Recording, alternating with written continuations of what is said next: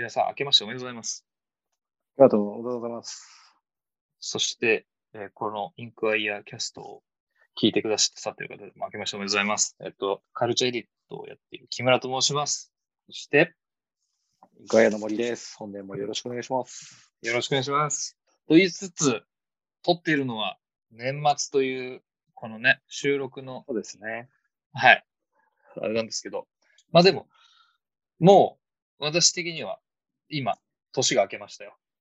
もう、にせんにじゅうにねん。にせんにじゅうにねん。一足、一足先に。そうそうそう。いや、で、ちょっとね、年明けなんで、新しい話したいなと思ったんですけど、はいはい、なんか前回の話がすごい面白かったので、はい、なんか、ちょっと出てた、編集学とかエディターシップ、はい、みたいなものを、なんかこう、みんなが使えると、市民が使えるといいよね、みたいなことを多分、後半で言ってたと思うんですけど、はい。あ、すいません。なんか年始化できないんですけど、あの、聞いてない人は聞き、あの、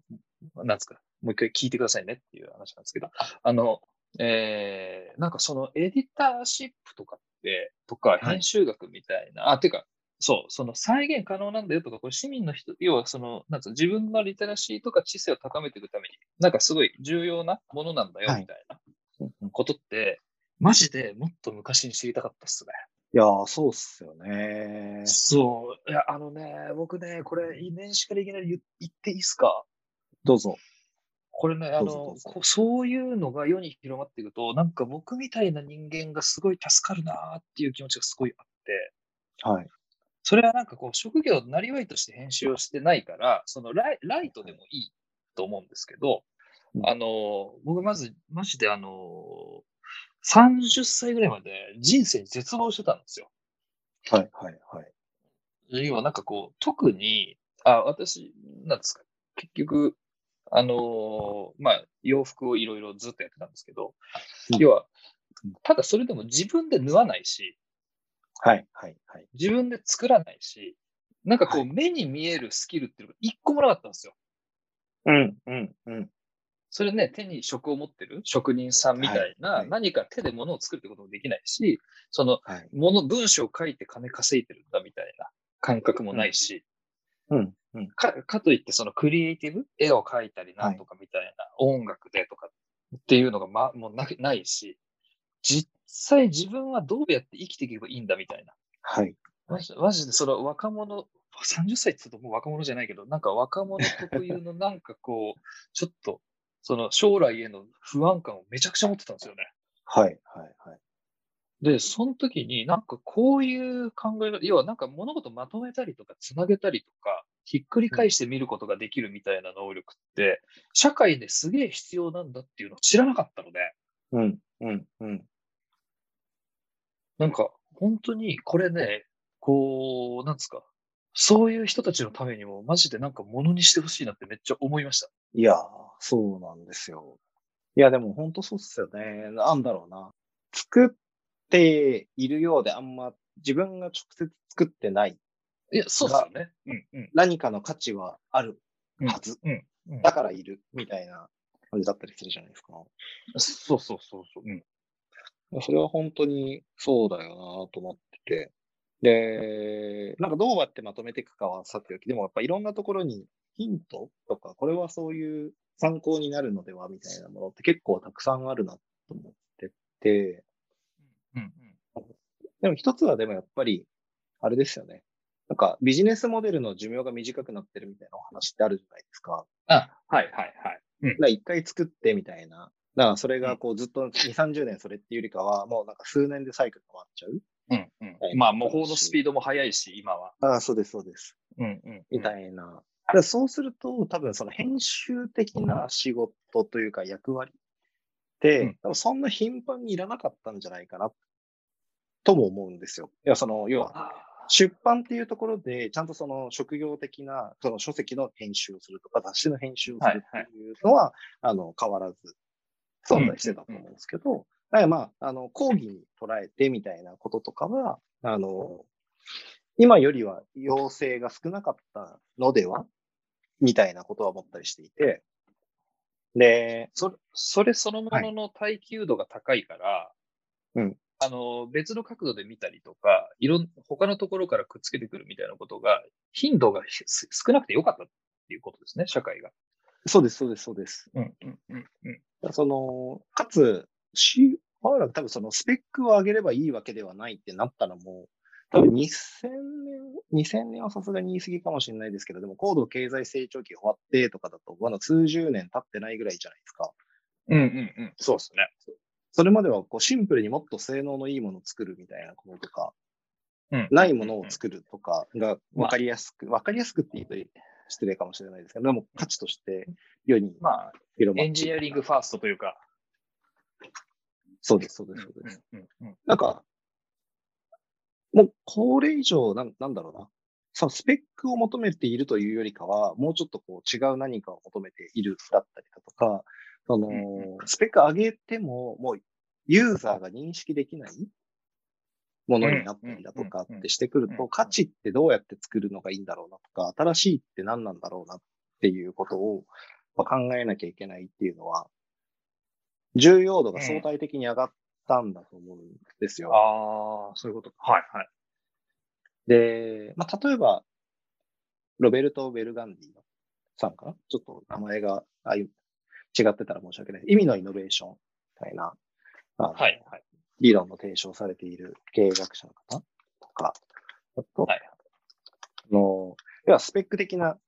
技術的なイノベーションというよりかは、なんかこういう意味付けができるよみたいなところで、意味付けのところからこう新しい価値を装着していくというか、うんうんうんうん、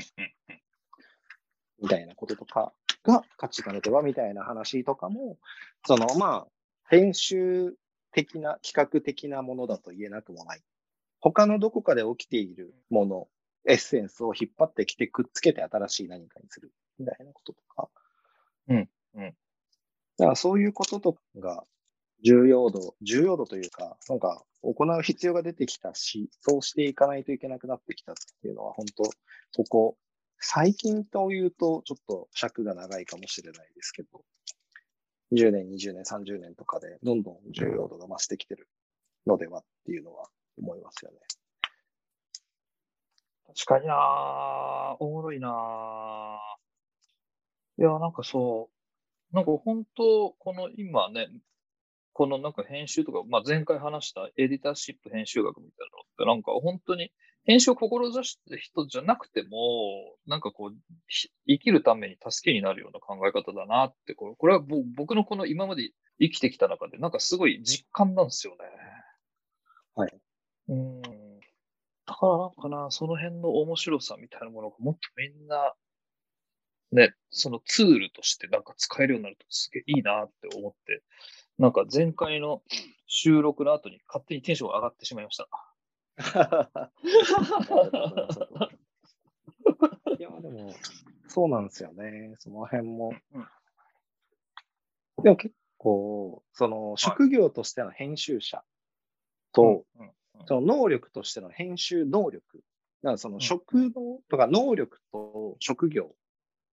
は、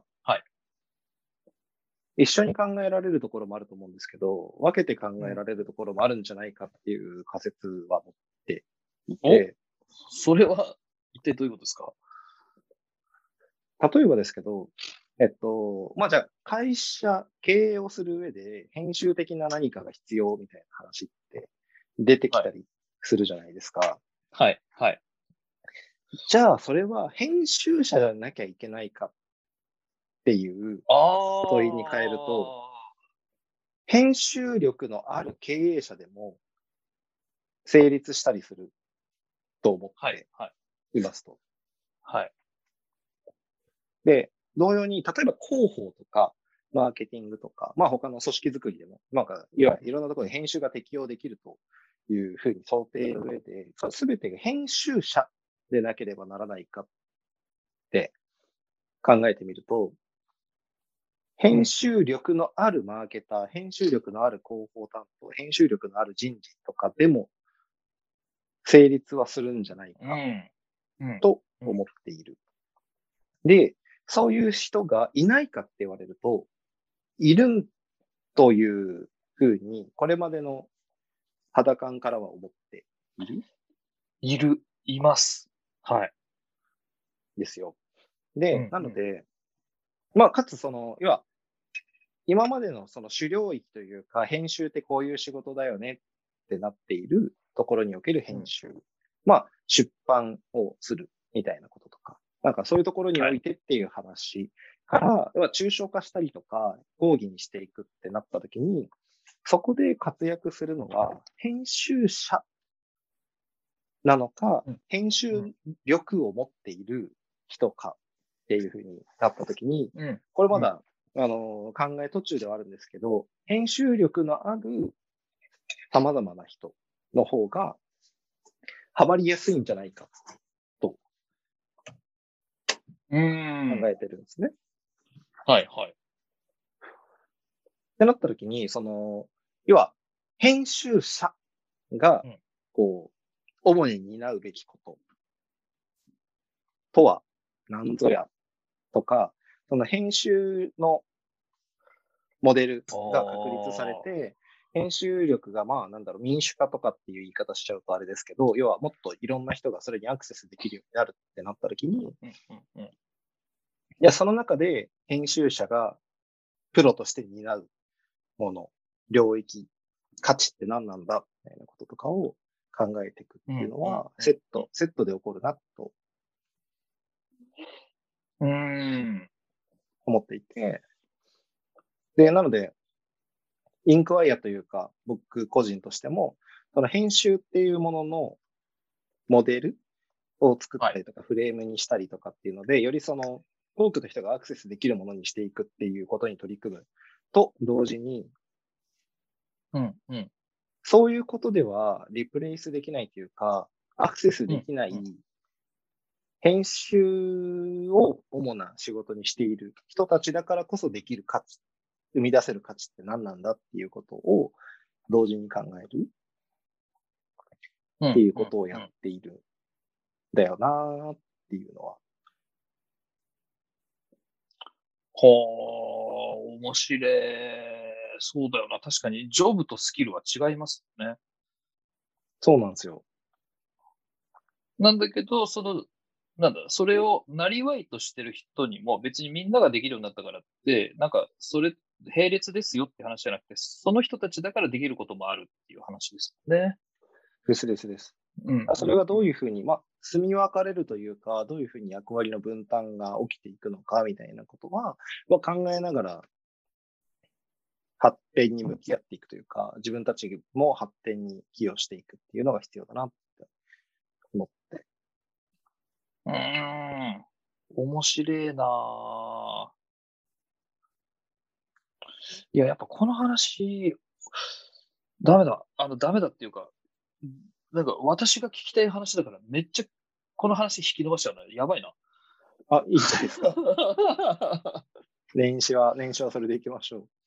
う。ね、そうですね。だからなんかそれ、そう、なんかそうにしていくことによってね、いろんな物事をいろんな面から見ることができるようになったりとか、なんかみんなが、そうですね。うん、ね、できるようになると、なんかこう、なんですか、そう、私はね、あれなんですよ。なんかやっぱり、その、えっと、これもそうなんですけど、なんですか、こう、誰もがクリエイティブな状態、うんうん、でいるように、いろんな物事を、まあ少なくとも自分が関わっていることに対しては、はい、それは別に経理の人でも、うんうん、何の人でも、なんかクリエイティブにいられる状態ってすごい目指してるんですよね。個人的には。うんうんうん、で、その、クリエイティブな状態って、なんか必ずしもなんか絵描いたりとか、デザインしたりとか、はい、なんか文章を書いたりとかじゃないところでクリエイティブってあるじゃない、にもあるじゃないですか。ありますね。なんかっていう風に自分で解釈できるって多分編集力の一つだと思うんですよね。うんうんうん。うんうんうん。まあちっちゃいところで言うと。なんかそういうものをね、なんか関わってる人みんなに持ってほしいなと思いながら、自分の中で今、なんか活動 し, し始めてるんですけど、はい、なんか、はい、いやー、なんかすげえ自分のテーマとなんかバッチリ合っちゃってるなーって思っちゃいました。よかったです。それだけでもこのポッドキャストをやっている会が、それこそクリエイティブ日本だとクリエイティブマインドセットって本で出てますけど、クリエイティブコンフィデンスって、はいうんうん、創造性に対する自信みたいな、直訳するとそういう本があるんですけど、それとか本当、はい、要は人はそもそも創造的で、その発揮の仕方を忘れてしまっているだけだから、フレームとかプロセスを整理することによって、人の創造性をちゃんと引き出そうっていう、まあ、いわゆるそもそものそのアイデア、デザイン思考、大元の考えについて触れている本だった。あれ、おもれ、これ面白そう、この本。みたいなこととかも僕は非常に共感しているとこですし、うんうん、参考にしているというか、同様に大事だなと思っているのが、ビロス、ビル・ストリックランドっていう社会起業家がいるんですよ。はい。はい。が、がスラム、スラム街で、その、はい。アトリエを作って運営してて、うんうん、で、そのアトリエに、そのスラムのその少年たち、非行少年とか犯罪者とかという人が来て、で、こう、いいジャズが流れてて、いいソファーがあり、そのいいコーヒーに触れて、こういろんな職業訓練的なことを受けるっていうことを通じて、こう、要は、その人が生きていていいんだって思えるっていう状態を作ってるんですよ。うんうん、だからその人はまあ創造性をさらにそのさらに一歩進んで、それどんな人も自信を持って生きて夢を実現して素晴らしい人生を送る力があるっていうふうに基本的に信じていて、それをどういうふうに自信を持っていいかとか、うんうん、夢をどういうふうに描い描くかとか、それに向けてどう進むかとかっていう、その本来人が持っている力をどう引き出すかっていうことでアトリエを作ったりとかっていうことをしてるんですけど、はあ。すごい、いい活動してるなぁ。絶対これ木村さん好きですよ。え、それなんていう方でしたっけ？もう一回教えてもらっていいですかね。ビル、ビル・ストリックランドです。まあ、テッドトークとかでも喋ってるので。おー、これ。あなたには夢があるという本があり、ありますね。ええー、めちゃめちゃ面白そう。そうなんですよ。でもこう、なんで、前提として、だから木村さんの、さっきの、その人が本来持ってる創造性がどうしたら引き出されるか、どうしたらより良い人生になっていくか、みたいなことは、僕が、インクワに限らず、やっぱこう、一つ、ライフテーマというか、探求テーマの一つにある。はい。ものではあって、うんうんうん、で、まあ、それに対して、こう、まあ、エディターシップっていう言い方をしていくのか、どういう言い方をしていくのかは、今、探り探りですけど、はい、その自分から、自分と出たり入ったりする、その、関係、うんうんうん、他者との関係みたいな話もそうだし、情報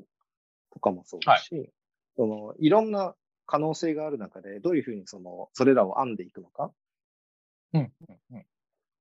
ていうことが非常に重要だなと思っていて、はい。なんか自分、自己との対話とか他者との対話みたいなこととかもそうだし、入ってくる情報知識みたいなものをどう扱って、それをどう人に、人にというか外部に届けていくのかみたいなこともそうだし、なんかそういうことをやれるというか、振る舞いも含めて、なんか広めることができたらもっといろんな人が自分のやりたいことを実現するための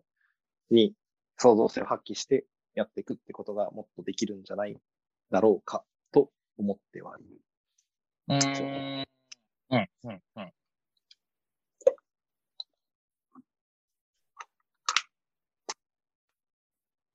いや、面白いなぁ。いや、なんかこの話はやっぱりなんか前も編集学って面白そうだからなんかやって話していきましょうよって言ったけど、よりなんか自分の具体的な、なんつうんですか、ものとしてなんか落とし込まれてきて、なんかすげえ重要度が増してきました、勝手に。なのでちょっとこの話なんか定期的にしたいっすね。いや、ぜひぜひ。いや、でも本当、この辺の、まあ、相当性という話もできるし、やっぱその、うん、市民としてっていう言い方だと、言い方が大げさかもしれないですけど、まあ、でもその主体、自分の人生に対して主体的になるみたいな話でもありますし、うんうんうん、そうですね。自分の、まあ、やろうと思ったこと、最近はエディターシップ的な、まあ、本当誰しもがメディア的な存在であるというふうに考えたときで、エディターシップの方が適切だっていう感じでもあるんですけど、なんかこの不確実な時代に自分のやりたいことをちゃんと形にして、主体的に自分の人生に対してコミットしようって感じだと、アントレプレナーシップみたいなこととかの方が、結構最近発展させられるんじゃないかみたいなことも考えたりはしてるんですけど。うーん、面白い。確かに。どんどんそうやって展開していくと、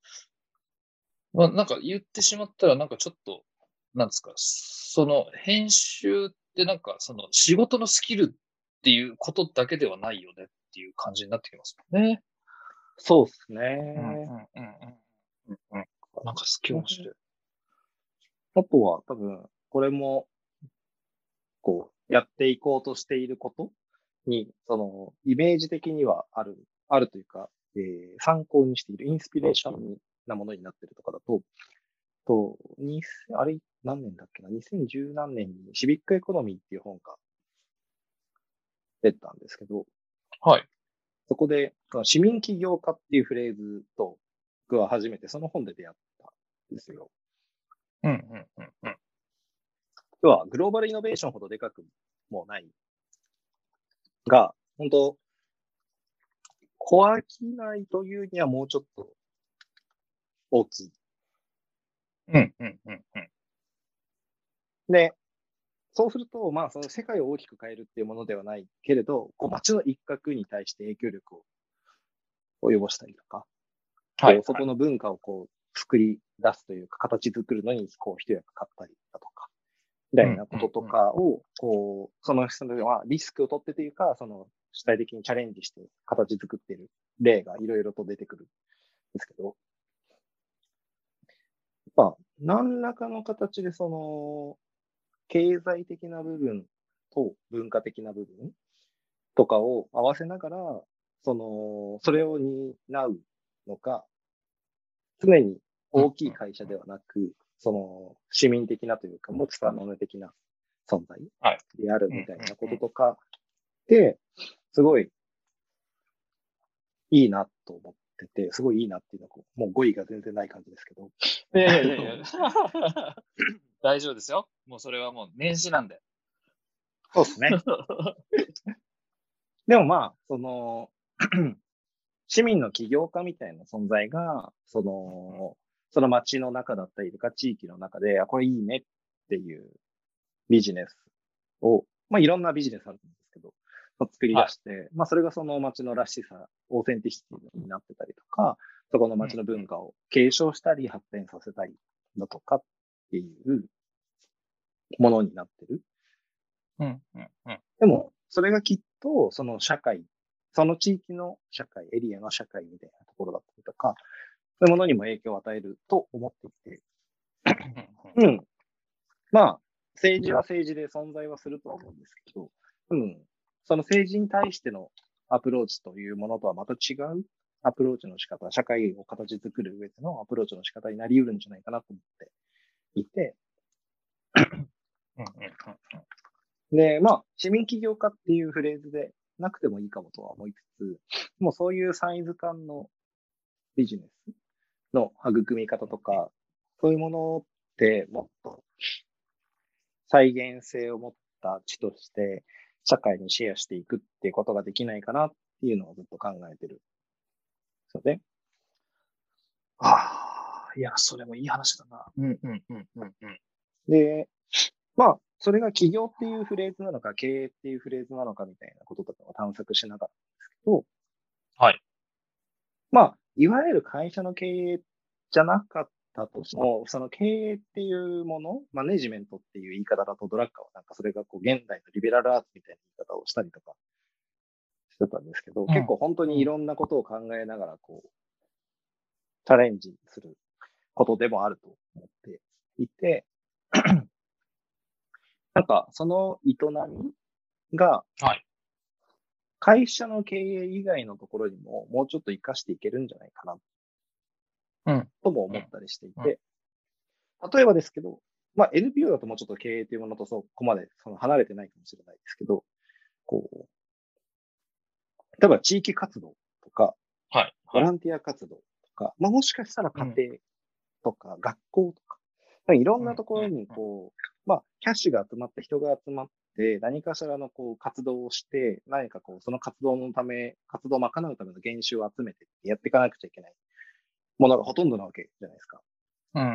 はい。世の中に存在しているものって。そうですね。うんで、それぞれに対して、そのそれぞれの活動のその目的が達成されるようにしていくためにどう経営するかっ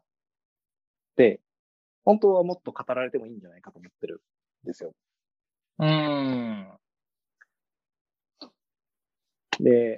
僕も探しきれてるわけじゃないですけど、例えば、まあ、学校を良くしようって考えるとするじゃないですか。はい。で、学校を良くするために、まあ先生、いい先生集めるのとか、それはそうだって感じですけど、それ会社で言うと、採用だけめっちゃやってるってなるじゃないですか。うんうんうん、はい、はい。いやでも、会社全体でいくと、採用を良くするためには組織良くして、その提供しているサービス自体良くして、で、全体がいいから採用もうまく効いて、活躍できるようになって、っていうことが当たり、考えるのがその経営じゃないですか。そうですよね、うん。で、学校でどれくらいそれ、まあ、やってるとこ絶対あると思うんですけど、多分そのうまくやっていて、ちゃんと成果が出て良い教育があの提供できてるところは多分そういう風にやってると思うんですよね。うん。でも、そういう、まあ、まあ、僕がアクセスしきれてないだけだとも思うんですけど、そういう実践値って、あんまりこう出てこない。はいなとか、それまあ、あの、学校っていうものもそうですけど、例えばですけど、じゃあ図書館の経営ってどうなってんだろうな、とか。うん、うん、うん。いろいろなものが、こう、何かしらで原資集めて何かを提供して、対価を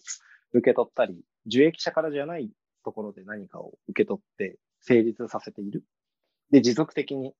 発展するというか、ちゃんと価値が提供し続けられるようにしていく。っていうことを考えるときに、うんうん、もっと社会のいろんなところに、その経営的なものをインストールしていくっていうことが、本当はできたらいいんじゃないかって思ってるんですよ。うん、そうですね。絶対そうだな、それ。そ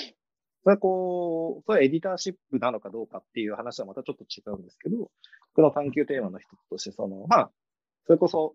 ソーシャルセクターも含め、あの、スモールカンパニーとか、大企業とか、スタートアップとか、いろんなところですよ。まあちょっと自分も含めて経営的なこととかに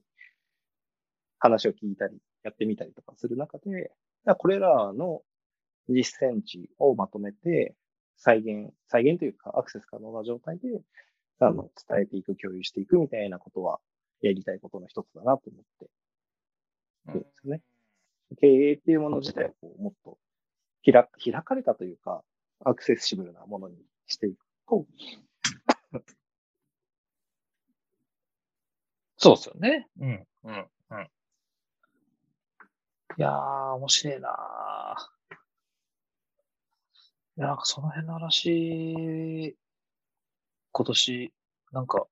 ちょっとなんかどんどん、なんつうか、話して膨らましていきたいですよね。どこまでふく、どこまで膨らんで、なんか、ナレッジと化すのかは全く予想だにしま、しないですけれども。いや、でも、そうですね。うん、で、でもやっぱり、なんか、考え始めてからはに、さんねんとか、もう少しかな、経ったりするんですけど。はい、はい。繰り返し、それこそこういうタイミング、振り、大きめに振り返って考えたりするタイミングで立ち返ってくるテーマだったりするので。はい、はい。考えをアップデートは続けながら何か具体的な、その考えのアップデート自体をしながら取り組んでいけるようなプロジェクトにしていけるといいんだろうなとは思ったりしますよね。それこそ、前回のポッドキャストの冒頭でお話ししたような探求からがすでに始まっているものでメディアを作るの、最も継続できるなああ、まあ、その理論が当てはまりますです。確かに。そうなんですよ。現状だと当てはまるのではないかと思っていて、うん、なんかそういうこととかを考えてやっていきたいなと思ってますね。いや、いいですね。なんかこんな感じが、で、初心証明っぽい初回で結構いい感じですね。今年も頑張っていきたいですね。はい。はい。今年もよろしくお願いいたします。はい。今年もよろしくお願いいたします。はい。ということで、じゃあまた次回をお楽しみにしていただいてですね、今回はこの辺で終わりにしたいと思います。ありがとうございました。はい、ありがとうございました。